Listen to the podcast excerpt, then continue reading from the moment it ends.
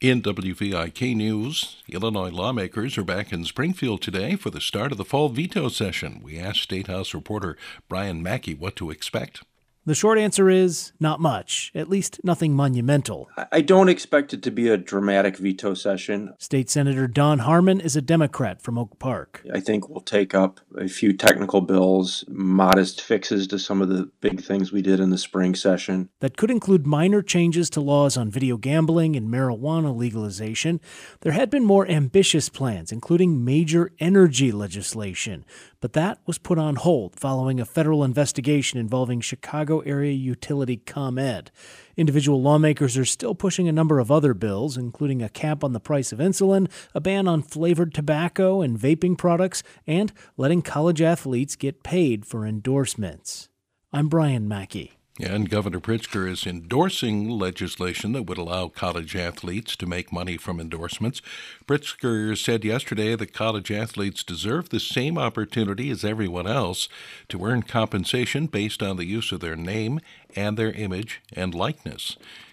Democratic State Representative Emanuel Welch of Hillside has introduced legislation to put it in line with California, the state of Illinois, that is.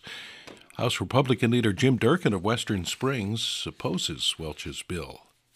Iowa Democrats have three more weeks to request satellite caucus locations. As Kate Payne reports, the move could open up the process to more participants, including Iowans who are out of state. This cycle, Iowa Democrats can request a caucus somewhere other than their typical precinct. It's a step that comes from new accessibility mandates from the Democratic National Committee. The state party is in the process of educating people on this, letting shift workers, the elderly, and college students know they have options. This may appeal to snowbirds, too. Kathy Bowman of Bettendorf will be in Arizona this winter and says she would caucus there, but she needs more details on the process. Unless they establish a satellite somewhere in Mesa, yes, I would caucus there, but I haven't heard anything about that yet. Democrats have until November 18th to put in an application with the state party to request a satellite caucus location. I'm Kate Payne, Iowa Public Radio News. An organization that helps people with brain injuries has received a grant to help buy a forever home. Royal Neighbors of America gave $10,000 to Empower House which wants to open a brain injury clubhouse. Founder Missy Heinrich says when somebody has a stroke, brain tumor, or an accident that leads to brain injury, it's sometimes hard for them to resume normal life. Maybe they weren't able to go back to work yet or back to school, and there just really wasn't much for them to keep engaged in our community.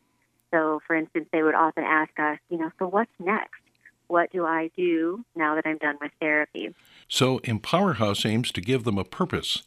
Heinrich says it meets for two hours a week at Sacred Heart Cathedral in Davenport, but she hopes to find a more permanent location once she finds a building for Empower House. It'll run a program every weekday from 8 till 4 in which participants will learn how to run a commercial style kitchen. While the folks are there, they'll actually be participating in different work units, including with a business unit, a kitchen unit, and a maintenance unit and they will plan and prepare and serve a meal in a commercial style kitchen. So when they get there, they actually have a purpose. Two other organizations received grants from Royal Neighbors recently one that provides art therapy for cancer patients, and another that helps children in the foster care system. Well, the Astros beat the Nationals 7 1 to take a three games to two lead in the best of seven World Series. It moves back to Houston for Game 6 tomorrow night. The Bears missed a 41 yard field goal as time ran out and lost to the Chargers 17 16. The Packers beat the Chiefs 31 24. Miami is at Pittsburgh tonight in the NFL. Augustana lost at Wheaton Saturday 40 to nothing. The Storm split with Huntsville over the weekend, winning 3 to 2 Friday before losing 6 to 3 Saturday. Blackhawks beat the Kings 5 to 1. The Bulls are on the road tonight to play the Knicks. We'll have a high around 45 today, and then tonight we have a chance of rain and snow. Overnight low right around freezing.